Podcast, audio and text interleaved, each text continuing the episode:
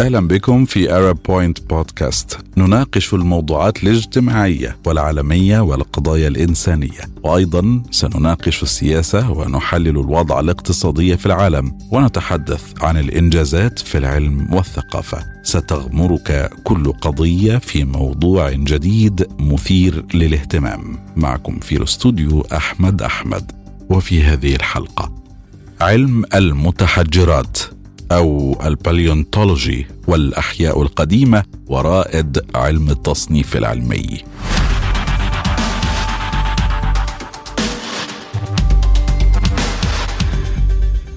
علم الأحياء القديمة أو paleontology علم المتحجرات أو علم الإحاثة كما يوصف أو الأحياء القديمة يدرس حياه ما قبل التاريخ. ويشمل تطور الكائنات وعلاقاتها بعضها بالبعض وعلاقتها بالبيئة التي تعيش فيها وهو علم تاريخ. يهتم بتفسير المسببات ويقل فيه إجراء تجارب ومشاهدة النتائج. بدأ هذا العلم في القرن الخامس قبل الميلاد وعاد واكتسب أهمية كبرى في القرن الثامن عشر وتقدم كثيرا فيما بعد. ويمثل علم الأحياء القديمة همزة وصل بين علم الأحياء وعلم الجيولوجيا كما يشترك مع علم الحفريات. يعتمد بالنسبة إلى وسائله المستخدمة علميا على الكيمياء العضوية والرياضيات والهندسة. ومع تطور هذا العلم وزيادة المعرفة فيه أصبحت له فروع متخصصة. بعضها يركز على أنواع معينة من الأحفوريات وأخرى على عوامل البيئة وتغير المناخ عبر الزمن مثلا كعلم المناخ القديم.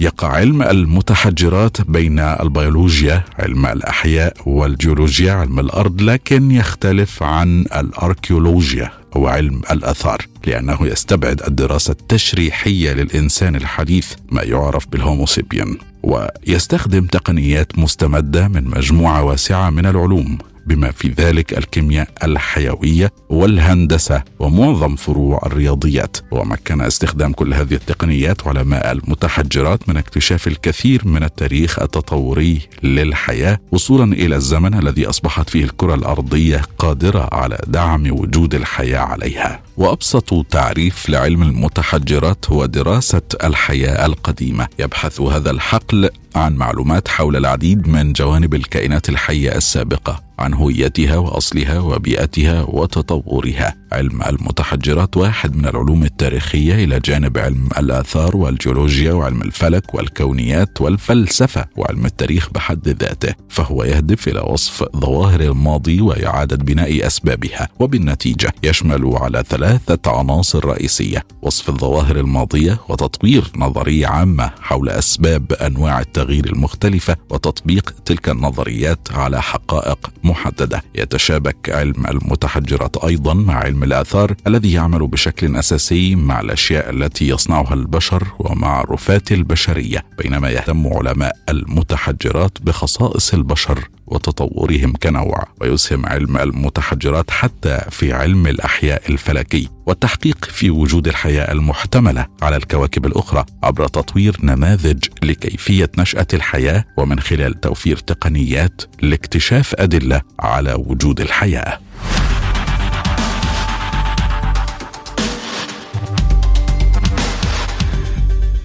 كارل لينيوس هو رائد علم التصنيف الحديث ويعتبر أحد أباء علم التبيؤ ألف كتاب نظام الطبيعة أو Systema Naturae الذي وضع فيه أسس التصنيف العلمي الحديث وهو أول من وضع نظام التسمية الثنائية أي اسم الجنس واسم النوع. من أعماله الأخرى المهمة أجناس النبات وفلسفة النبات وأنواع النبات.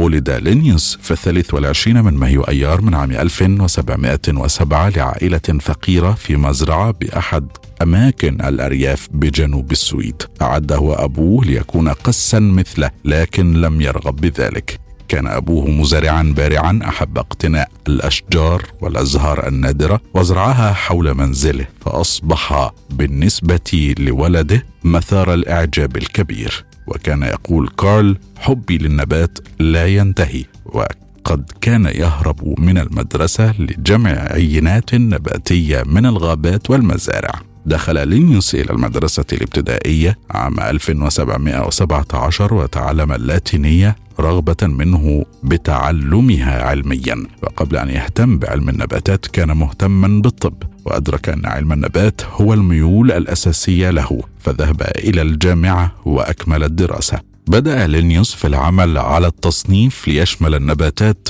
وليوسعها إلى الحيوانات. ظل يعمل حتى توفي في العاشر من يناير 1778 عن عمر ناهز سبعين عاما. وتصنيف لينيوس ليس توزيعيا فقط بل يعتمد على علوم مختلفة ولذلك فهو تصنيف علمي. ويعتمد على المواصفات الجسدية في تصنيف الكائنات إلى مملكتين بالإنجليزية kingdoms وتقسم المملكة إلى شعب phyla وشعبة إلى طوائف classes ثم رتب orders ثم فصائل families ثم أجناس genera و species ومع تنوع الحيوانات واكتشاف أنواع أخرى أضيفت شعب phylas بين المملكة والطائفة فضلا عن تقسيمات أخرى فرعية.